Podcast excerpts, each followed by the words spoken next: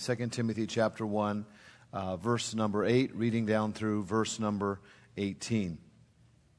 Be not thou therefore ashamed of the testimony of our Lord, nor of me his prisoner, but be thou partaker of the afflictions of the gospel according to the power of God, who hath saved us and hath called us with an holy calling, not according to our works, but according to his own purpose and grace, which was given us in Christ Jesus before the world began, but now is made manifest by the appearing of our Savior Jesus Christ, who hath abolished death and hath brought life and immortality to light through the gospel, whereunto I am appointed a preacher and an apostle and a teacher of the Gentiles, for the which cause I also suffer these things. Nevertheless, I am not ashamed, for I know whom I have believed, and am persuaded that he is able to keep that which I have committed unto him against that day. Hold fast the form of sound words which thou hast heard of me, in faith and love which is in Christ Jesus. That good thing which was committed unto thee, keep by the Holy Ghost which dwelleth in us. This thou knowest, that they all which are in Asia be turned away from me, of whom are Phygellus and Hermogenes. The Lord give mercy unto the house of Onesiphorus, for he oft refreshed me, and was not ashamed of my chain. But when he was in Rome, he sought me out very diligently, and found me. The Lord grant unto him that he may find mercy of the Lord in that day, and in how many things he ministered unto me at Ephesus, thou knowest very well. Let's pray together. Our Father in heaven, we thank you this morning for the wonderful music and for this new day in which we might learn from your word and uh, learn for the ministry that you've given to each of us. Bless this time in your word today. Help me as I preach. Fill me with your spirit, I pray. In Jesus' name, amen. You may be seated. Every pastor that I speak to across America is concerned for the future of this country without revival. Every discerning Bible college student who looks even at the news or spends some time observing the culture would also share the same concern that without revival, America is headed for more and more difficult days. And many of us, while we're concerned for the country in general, are also concerned for the spirit that has come into various churches. Churches that once stood for the truth, now beginning to soften in their position. Many are concerned over what some would call the Laodicean spirit that has come into the churches today. But I want you to imagine with me for a moment and consider with me how the Apostle Paul must have felt all the way back in the first century. And I want you to consider, as he was sitting under official Roman persecution in that Mamertine prison, under the inspiration of the Holy Spirit, writing his very last letter before his life would be given as a sacrifice and in martyrdom. Imagine, if you could, how he must have felt in his day. The prison where he was located was twelve feet underground. It was comprised of two underground cells. The lower cell held the prisoners who were on death row, as was the Apostle Paul. This was not a prison meant for prolonged imprisonment. In fact, it was for those upon whom execution was imminent. The only door in the cell connected to the sewers, and it was for the purpose of trash or for the purpose of those who had died throwing their body down into the sewer. I cannot imagine a more difficult place. And when I stood in the Mamertine prison years ago in the city of Rome and considered that the great Apostle Paul spent his last hours in that place, it was truly a foreboding sense to understand what he must have felt as he wrote the book of Second Timothy. We think not only of the prison of the Apostle Paul, but then I think about some of the people that surrounded him. We hear words in Second Timothy chapter four and verse ten, such as, "For Demas hath forsaken me, having loved this present world." And sometimes Uh, older pastors will see that in their congregation, and sometimes even with college students who literally seem to forsake the very rootedness that was given to them in their earlier life. He says here in the passage in verse fifteen, he said, "All of those in Asia be turned away from me, of whom are Phygellus and Hermogenes." Uh, these were uh, those from which cowardice was the least expected. He perhaps never thought that they would leave the faith. And it seems today that in every church and from every Bible college and uh, in every walk of life that there are those that are going AWOL spiritually. And so it was with the Apostle Paul. He was there in this dark prison.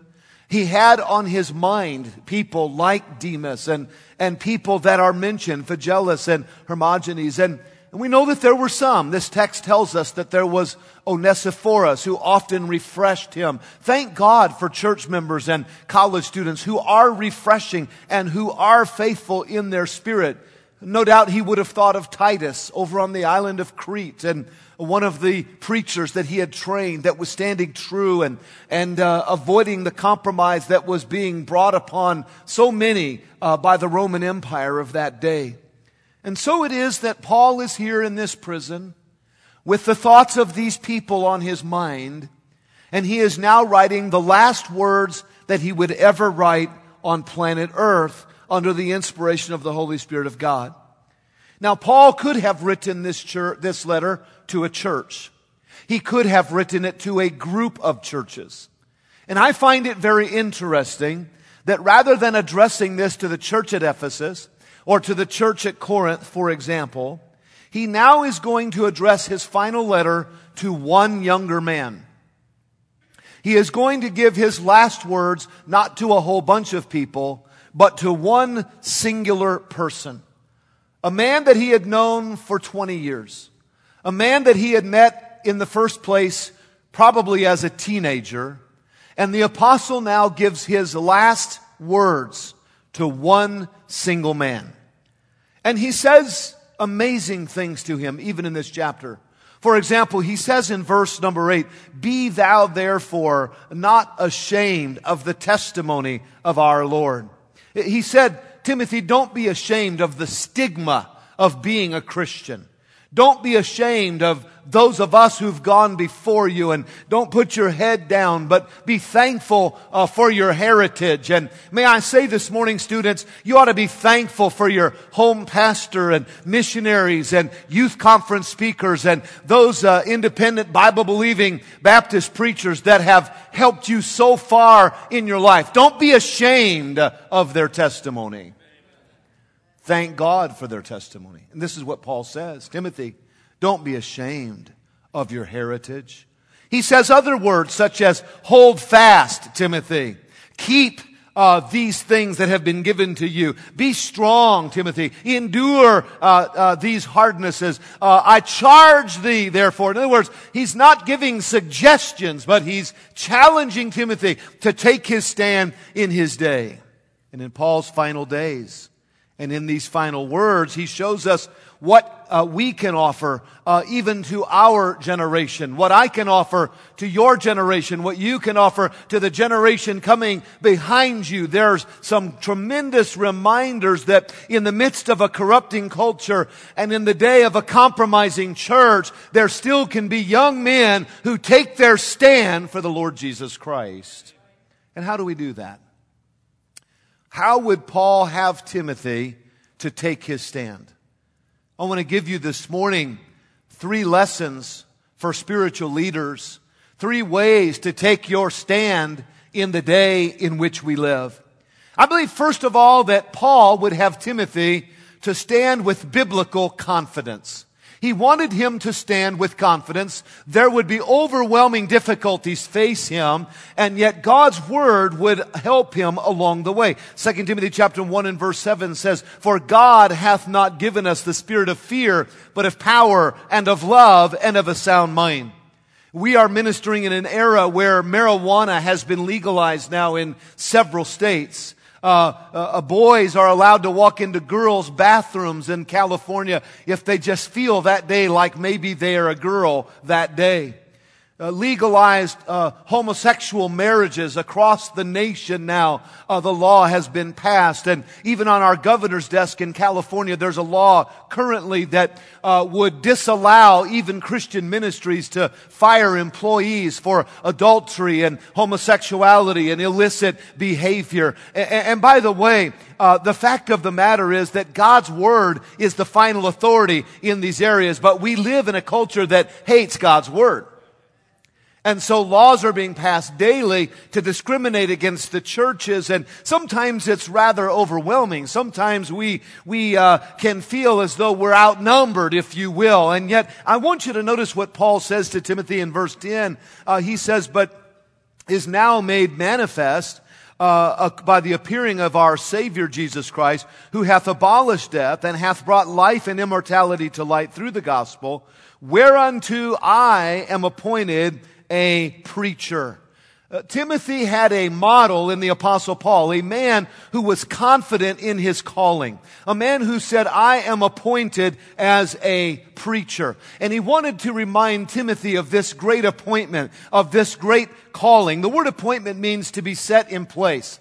And did you know that God has a place for you, every one of you, young men and young women? God has a place for you, and He wants to set you in a place uh, to preach the gospel of Jesus Christ. First Timothy chapter one and verse twelve, the Bible says, "And I thank Christ Jesus our Lord, who hath enabled me, for that He counted me faithful and put me into the ministry." Hey, I'll tell you something. You ought to wake up every morning and say, "You know, Lord, I'm not worthy of it, but I'm so thankful that You've put me into Bible college and You're putting me into a place of ministry." I'm thankful to tell you that last year of the two hundred twenty-two graduates of West Coast Baptist College, every one of them graduated without student loans and with a place to go and serve the Lord Jesus Christ. I'm telling you, there are churches and Christian schools And, and Christian camps and foreign mission fields that are crying out and asking uh, for someone to come and serve and teach them more about the Lord Jesus Christ. And Paul said, "I'm thankful that God has put me into the ministry." He was confident in his calling. His calling is mentioned there in verse eleven. He says, "I am appointed a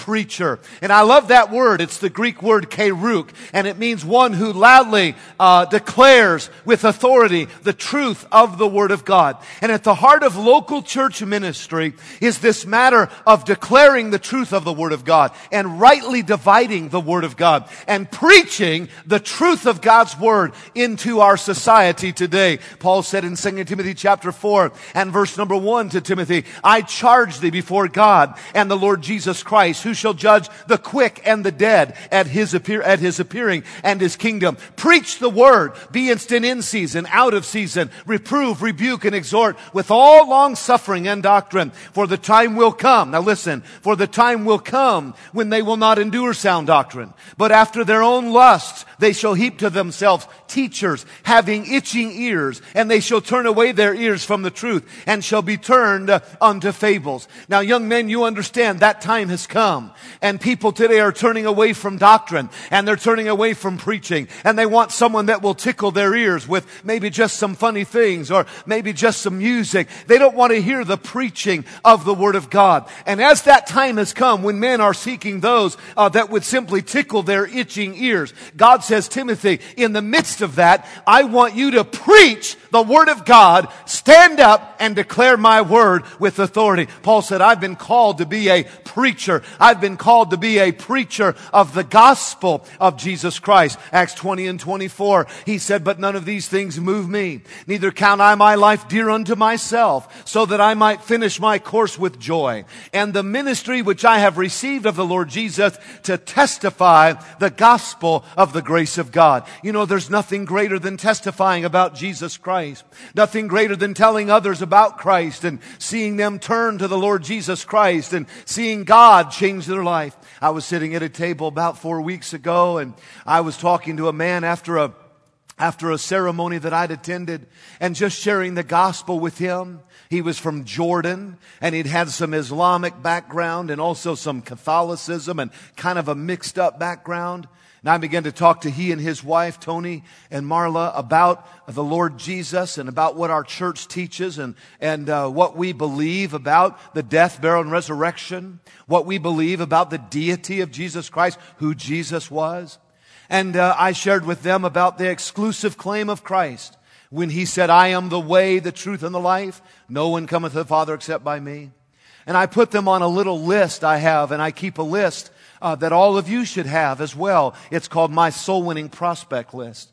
It's people that I meet along the way that maybe didn't get saved right away, but I don't want to give up on them. I want to write them a letter or make a phone call or kind of talk to them along the way about knowing the Lord. And I called them for three weeks and they couldn't come to church three weeks in a row. They had a wedding, they had this, they had that. But thank the Lord, last Sunday they came and they sat right over here on my left. And as I began to preach the gospel, I could see that God was working. I could see it in their faces. I could see that uh, they were looking at one another and nodding, and, and I could sense that the Lord was working. We took them over to the Point Restaurant after church, and I tell you, after we talked about uh, where they were from and what they did for a living, I began to talk to them about eternity. And I said, "Tony, do you know for sure that if you died today, you would spend eternity in heaven?"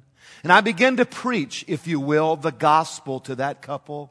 And oh, what a blessing it was after about thirty minutes of just going through various verses and the plan of salvation to hear that couple pray and receive Jesus Christ as their Savior. It's a wonderful thing to be a preacher of the gospel of Jesus Christ. And Paul was confident in his calling, that he was called to be a preacher. And may I say, as you're at West Coast Baptist College, let God fine-tune these things in your heart. Find that place uh, and find that area of service, and then find that physical place where you can go and proclaim the gospel of the Lord Jesus Christ. Oh, he said, "I'm confident in my calling." But then I want you to know, secondly, he was confident in his cause. And I want you to see this. It says, "For the which cause I also suffer these things."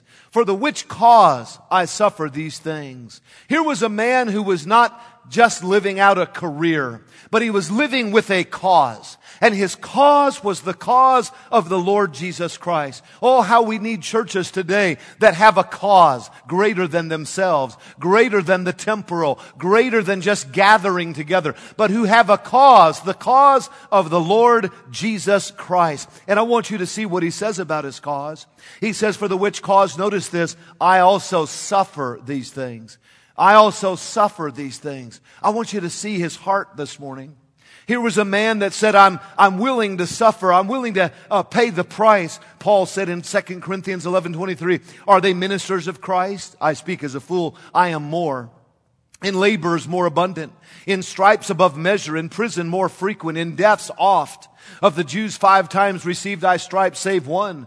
Thrice was I beaten with rods, once I was stoned. Thrice I suffered shipwreck. A night and a day I have been in the deep, in journeyings often, in perils of waters, in perils of robbers, in perils of mine own countrymen, in perils by the heathen, in perils in the city, in perils in the wilderness, in perils in the sea, in perils among false brethren, in weariness and painfulness, in watchings often, in hunger and in thirst, in fastings often, in cold and nakedness, beside those things which are without, that which cometh upon me daily, the care of all the churches." In other words, he He said, there's been a lot of suffering in this ministry, but my cause is worth the suffering. I don't know about you. I thank God for men who suffer for our country. I thank God for police officers who suffer when they rush into the line of fire in places like Las Vegas, Nevada. But more than anything, I thank God for men who stand in the pulpit, and when there's whining and complaining, uh, when there's uh, folks that aren't getting along, when there's difficulty, when the bills are high, uh, when people like Demas are forsaken, them. I'm thankful for preachers who live for the cause of Christ and do not quit. And you've got to get that in your heart. I'm going to live for the cause of Christ. It's a cause worth suffering for.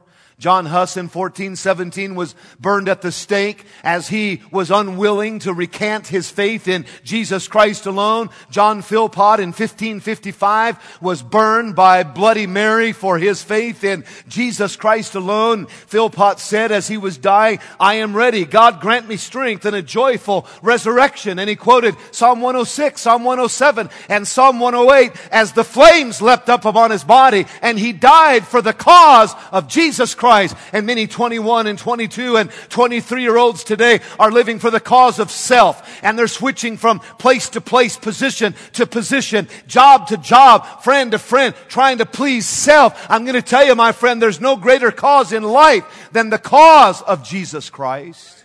Living for the Master. Paul said, I, I know that I've got a calling. I'm called to preach. I know that I've got a cause. It's a cause worth suffering for. He said, it's a cause worth waiting for. You know, sometimes in Bible college, you feel like, man, I remember, Brother Getch, my freshman year went fairly quickly, and sophomore wasn't bad, but the beginning of my junior year, I thought, I'm never going to graduate. This just takes so long. And it felt like I was waiting. Then now, as a pastor, I thought, oh man, when are we going to get some property? And when are we going to get an auditorium? And when am I going to get an office? And, and it seemed like we never would build the Walther Center. When's that going to get built? And all these things, it seems like you wait and you wait. But I want you to see what Paul says about waiting in verse twelve. He says, for the which cause I also suffer these things. Nevertheless, I am not ashamed, for I know whom I have believed. And am persuaded that he is able to keep that which I have committed unto him against that day.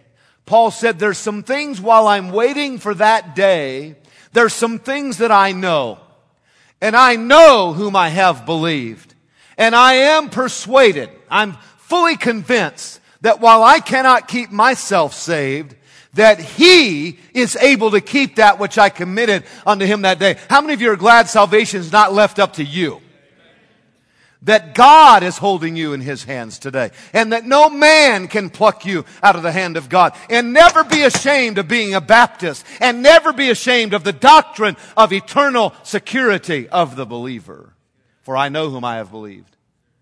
And I am persuaded that he is able to keep that which I have committed. Peter said in First Peter one and verse four, to an inheritance incorruptible and undefiled, and that fadeth not away, reserved in heaven for you, who are kept by the power of God through faith unto salvation, ready to be revealed in the last time. Notice here in verse number twelve, he said, which I have committed unto him against that day.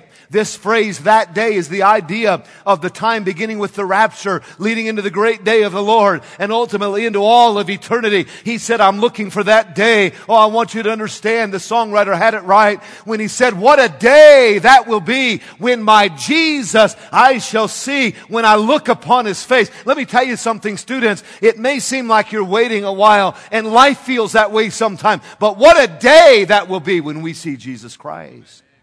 And if you live your life for the cause of Christ, that's going to be a happy day. And if you live your life for the cause of self, that's going to be a sorrowful day. Paul said, listen, he said, I, I want to challenge you, Timothy. Live your life with biblical confidence.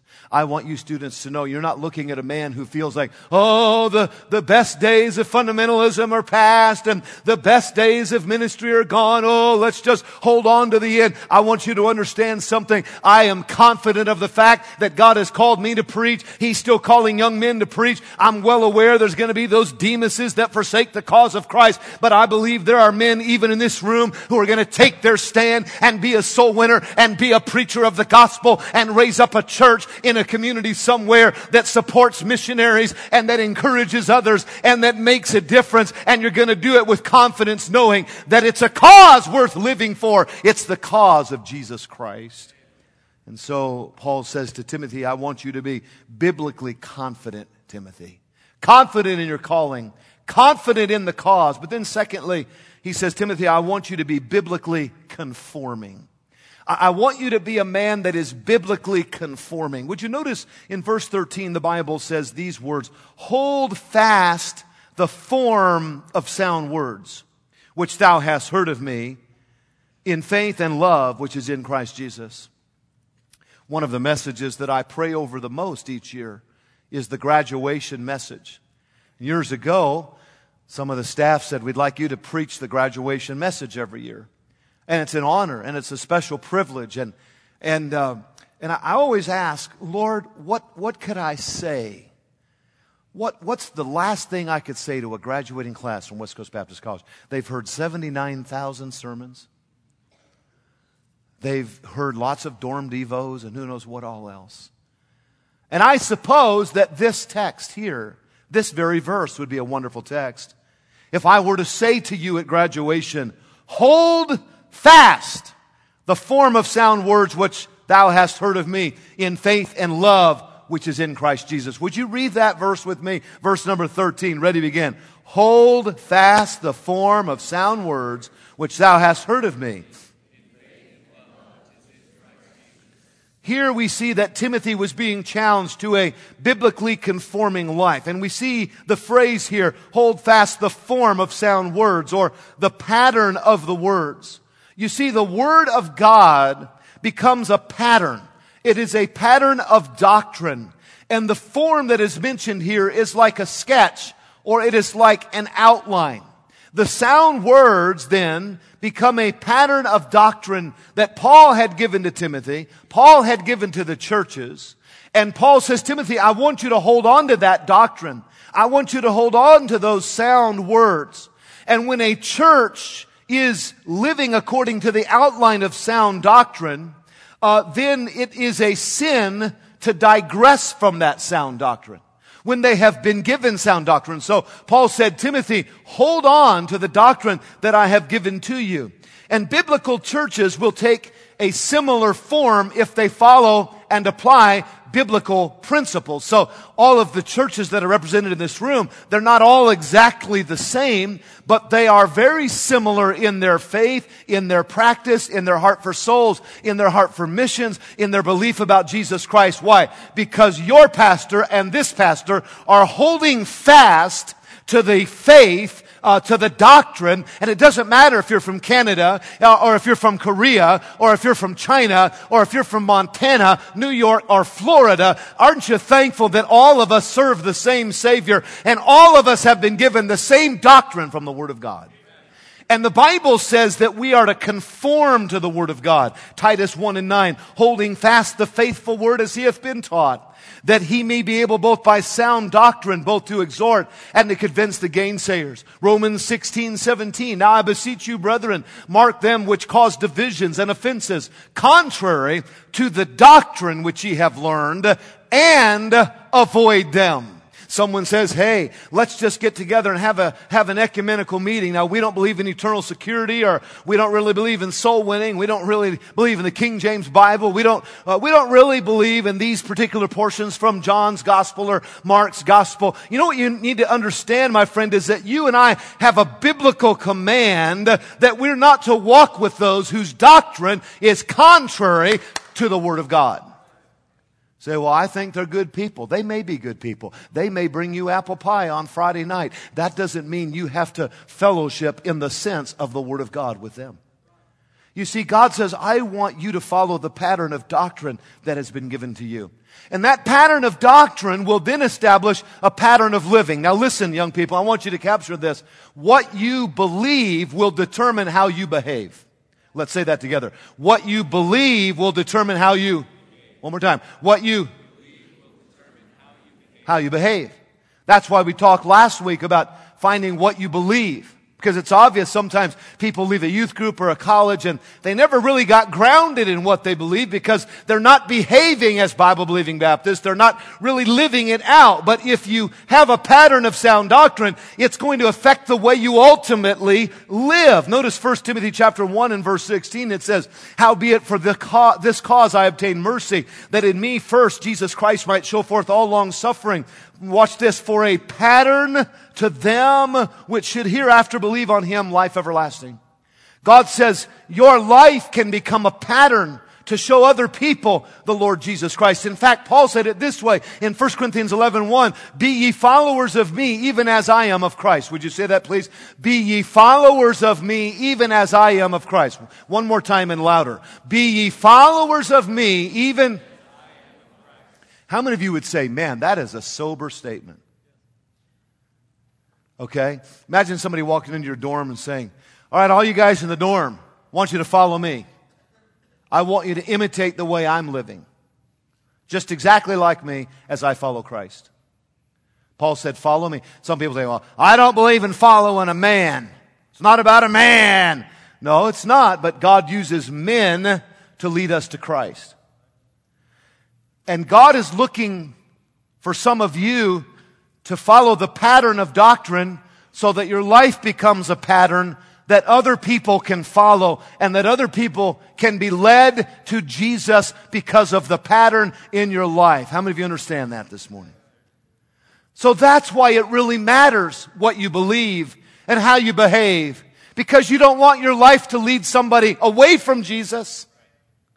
You don't want them to get in your car and see things and hear things and go, oh, just like the unsaved people. I guess there's no difference. I guess I don't need Jesus. No, you want them to see your life and to see things in your life and things out of your life that are different. And you want people to see your life and say, I don't know what that guy has, but I need it in my life, you see, because his faith is affecting the way he lives.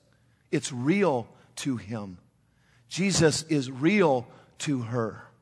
And so a pattern of doctrine creates a pattern of living. Philippians three seventeen, brethren, be ye together, followers together of me, and mark them which walk so as ye have us for an example. And I'm thankful for those men in my life who had st- straight doctrine and sound doctrine, and then they had sound living coupled with it. I'm thankful for the wonderful life and the thundering preaching from this pulpit uh, from Doctor Tom Malone. And I'm thankful to God for the wonderful life and the powerful preaching that I heard from Doctor Curtis Hudson, and I'm thankful today for the wonderful life and the powerful preaching from Doctor Bobby Robertson and Doctor Don Sisk. And I'm just simply here to tell you the patterns that I have followed have not come from a smoke-filled stage and a man with a modern Bible version. I'm thankful for some men who had good doctrine and a good life, and they became a good pattern for me. And I want to challenge you today. You don't need to follow some man whose doctrine is wavering and whose uh, shirt is untucked and whose Bible's not the right Bible. You need to find some men with straight doctrine and a straight life and get in their draft and say, thank God that I have some examples here. Thank God our vice president has memorized thirteen thousand verses and preaches sound doctrine to us. Thank God for men on this faculty and men like the man you heard preach yesterday about how to make right decisions. What we're trying to do here is give you the right doctrine and some right examples. And we're not saying that we're perfect. We're just saying, hey, we've been blessed by those behind us uh, who helped us to this point. And we want to help you to the next point. Why? Because Paul was in jail and he was about ready to die. And Demas had left him. And Hermogenes had left him. And Phygellus had left him. And he's saying, Timothy, stay in your place and preach the gospel. He said, you have a pattern of the words. And then he said, secondly, I want you to be the portrayal of the words. And I want you to see something in verse thirteen. Hold fast the form of sound words which thou hast heard of me. Notice this now, in faith and love, which is in Christ Jesus. How do we portray our faith? I believe it's important that we, look right here, that we who are committed to the fundamentals, if you're committed to the fundamentals of the faith, say amen. Amen. That we who are Baptists, if you're Baptist, say amen. Amen. That we not only have the right position, but that we have it in faith and love. Frankly, I feel that sometimes young people in Bible college and younger men in the ministry, I feel that they are longing to see churches where great things are happening, where there's people that have faith. And maybe sometimes some older preachers, maybe we can get negative or, oh, it's just, you know, we got to hold on and this type of thing. I want you to understand something. We're not just holding on. Do you understand we'll, we'll have knocked on seventy thousand doors by Saturday? Do you understand we're throwing out a big net? Do you understand I have no idea who's coming this Sunday? I know we spent a lot of time, a lot of prayer, a lot of money. You know what we're trying to do? We're trying to press on and do something great for God. And we want you to have faith and do something great for God. And he says, I want you to hold fast in faith. What are you doing today that demonstrates great faith?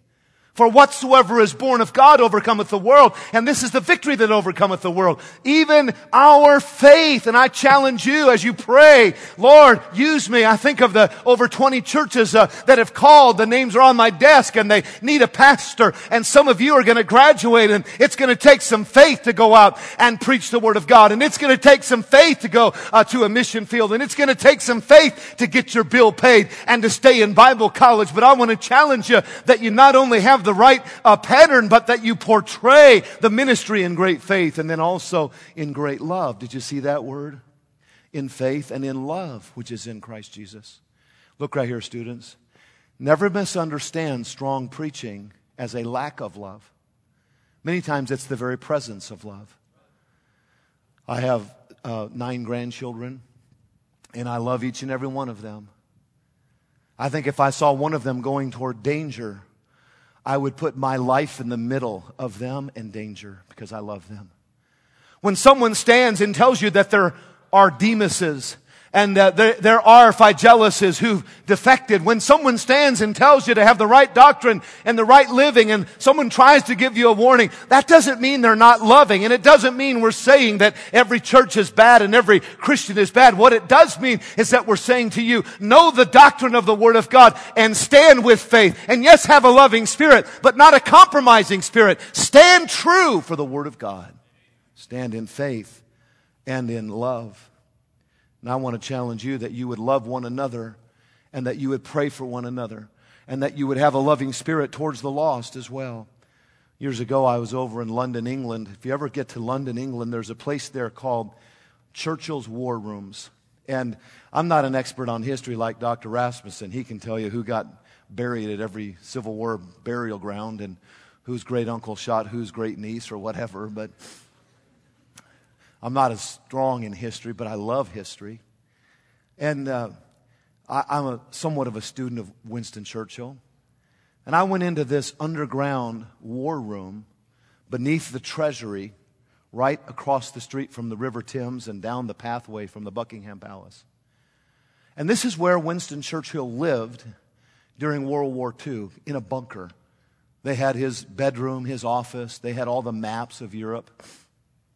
And in that museum, I purchased a little booklet. The little booklet simply was entitled Instructions for American Servicemen in Britain, nineteen forty-two. And I began to read that. It said, and I quote, "You are going to Great Britain as a part of an Allied offensive to meet Hitler and to beat him on his own ground. America and Britain are allies. Here are some things to remember. Don't be a show-off. The British dislike bragging. Keep out of arguments. The British don't know how to make a good cup of coffee, and you don't know how to make a good cup of tea. It's an even swap. It's always impolite to criticize your hosts. It's military stupid to criticize your allies. Remember, there's a war on." May I challenge you as God's soldiers to remember who the enemy is? The enemy is the world, the flesh, and the devil. There may be some with whom you cannot particularly fellowship, some with whom you'll pull, pull away from because their doctrine is in error. One of our graduates called me this morning. He said, "Brother Chappell, I recently was at a meeting and, and he was telling me about it, and he said, I, I didn't realize all that it was. I just wanted to get your counsel." He said, "I feel like the Lord convicted me." I said, "Man, you don't have to apologize to me." He said, "I just wanted to call you and, and, and, and see if you sense," he said, "some of the doctrine and some of the places where they're now going with their meetings." He said, "It's not what I've been trained in. It's not what I believe." And, and uh, I said to him, I said, "Well, I'm so thankful that God's put this spirit of discernment in your heart." I said, "But let me tell you, they're, they're not the enemy. You don't need to spend your life preaching against them, but you need to take your stand for God and for souls. And listen, you need to recognize that as you get out on the mission field, there's going to be uh, maybe some other Baptists there, some other independent Baptists in particular, serving and doing the work of God, maybe from a different mission board or whatever. May I tell you something? They're not your enemy. The devil's your enemy. Even when you have to separate from those that are perhaps uh, not living according to the doctrine of the Word of God, uh, even then, uh, take your stand, but move right forward, reaching souls for the Lord Jesus Christ." He said, "Timothy, I want you to be biblically confident.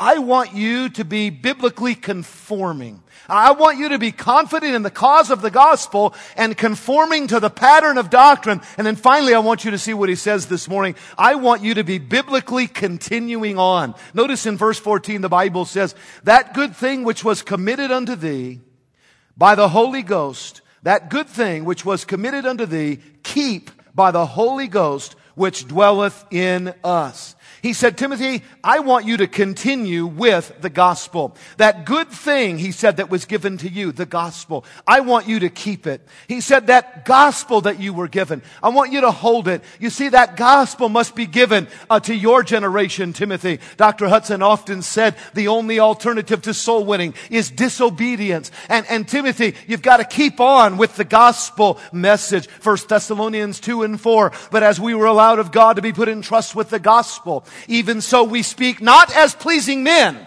but God, which trieth the heart. Do you understand, students? The world does not need our technology. They do not need our vitamins. They do not need our detergent. They do not need some new health juice. They do not need our politics. The world needs Jesus. And if West Coast Baptist College will send forth world changers, the world will only be changed by the power of the gospel of Jesus Christ. And so we must continue with the gospel. And then we must continue in the, in the power of the Spirit. Notice in verse fourteen, that good thing which was committed unto thee, that's the gospel, keep by the Holy Ghost which dwelleth in us. This gospel calling, this gospel message, he said, hold on to it, Timothy. And I want you to hold on to it by the power of the Holy Spirit of God. Students, one thing you must learn is that without the Holy Spirit's working, the ministry can never be accomplished. We cannot do ministry without the power of the Holy Spirit. Anything done in our own flesh is bound to fail miserably, or to succeed even more miserably and fail down the road. The Holy Spirit alone must empower us. Acts chapter one and verse eight, but you shall receive power after that the Holy Ghost has come upon you, and you shall be witnesses unto me, both in Jerusalem and in Judea and in Samaria and unto the uttermost parts of the earth. There's only one way that you'll keep the gospel. There's only one way that you'll spread the gospel, and that is by the power of the Holy Spirit. Holy Spirit of God. And here we have a man in prison about ready to die, no doubt rat infested. And he's saying, Timothy, I know you're going to be pulled. And I know some of you will be pulled. And you'll get a job paying some money in college. And the devil will say, you don't need to be a missionary. Come and do this. I just want to be the one to tell you, keep your commitment. That doesn't mean I'm against you. That means I'm for you. Do you see what he said here? He said, keep that commitment. Hold on to that commitment.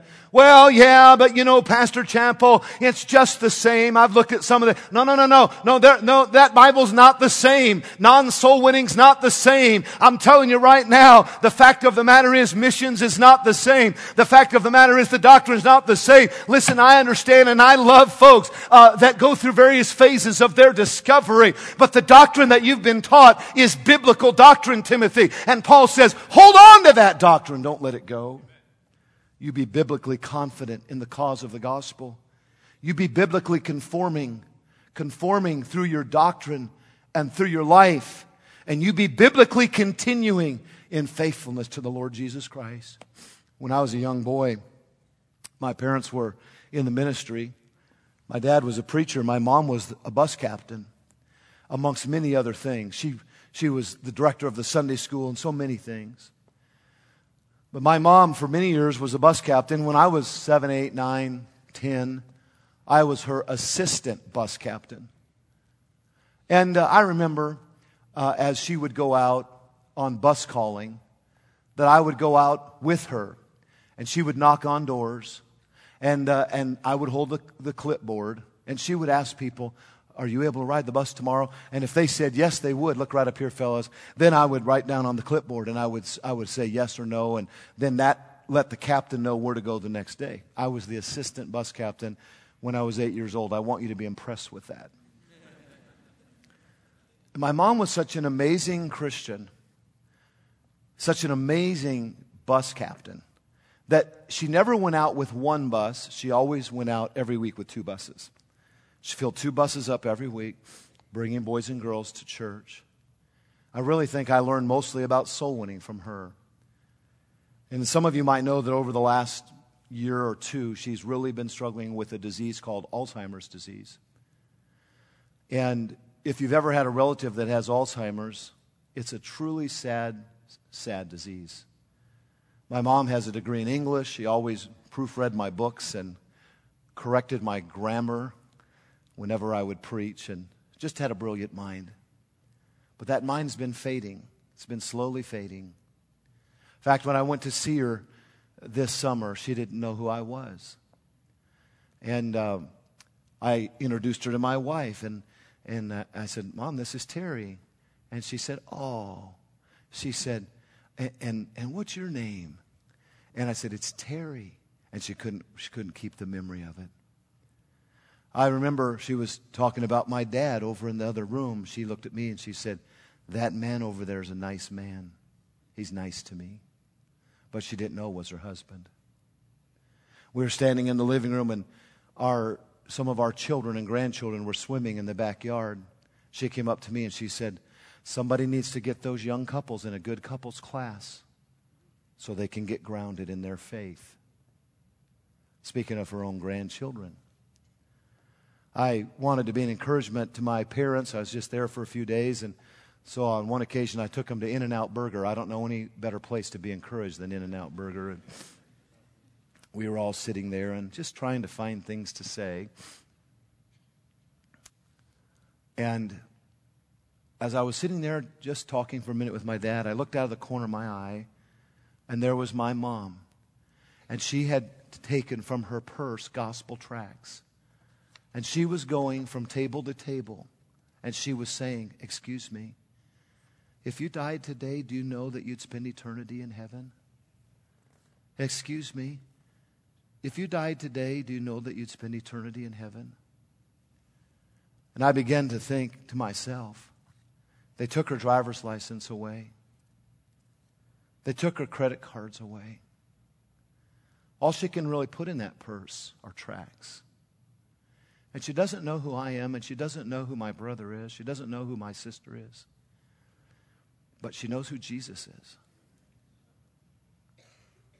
And the one thing that she hasn't forgotten is that people need the Lord. And it seems to me that's the one thing that so many Christians have forgotten, is that people need the Lord. That's why you surrendered to be a missionary in the tenth grade. That's why you came to Bible college. That's why God brought you here, because people need the Lord. And Paul said, "Timothy, don't lose that biblical confidence. God has called you to preach. Timothy, don't forget to keep conforming to the Word of God. Timothy, keep growing in the Word of God. And, and Timothy, whatever you do, continue with it. Keep it. Don't let people pull it away from you. Keep on keeping on with the gospel of Jesus Christ."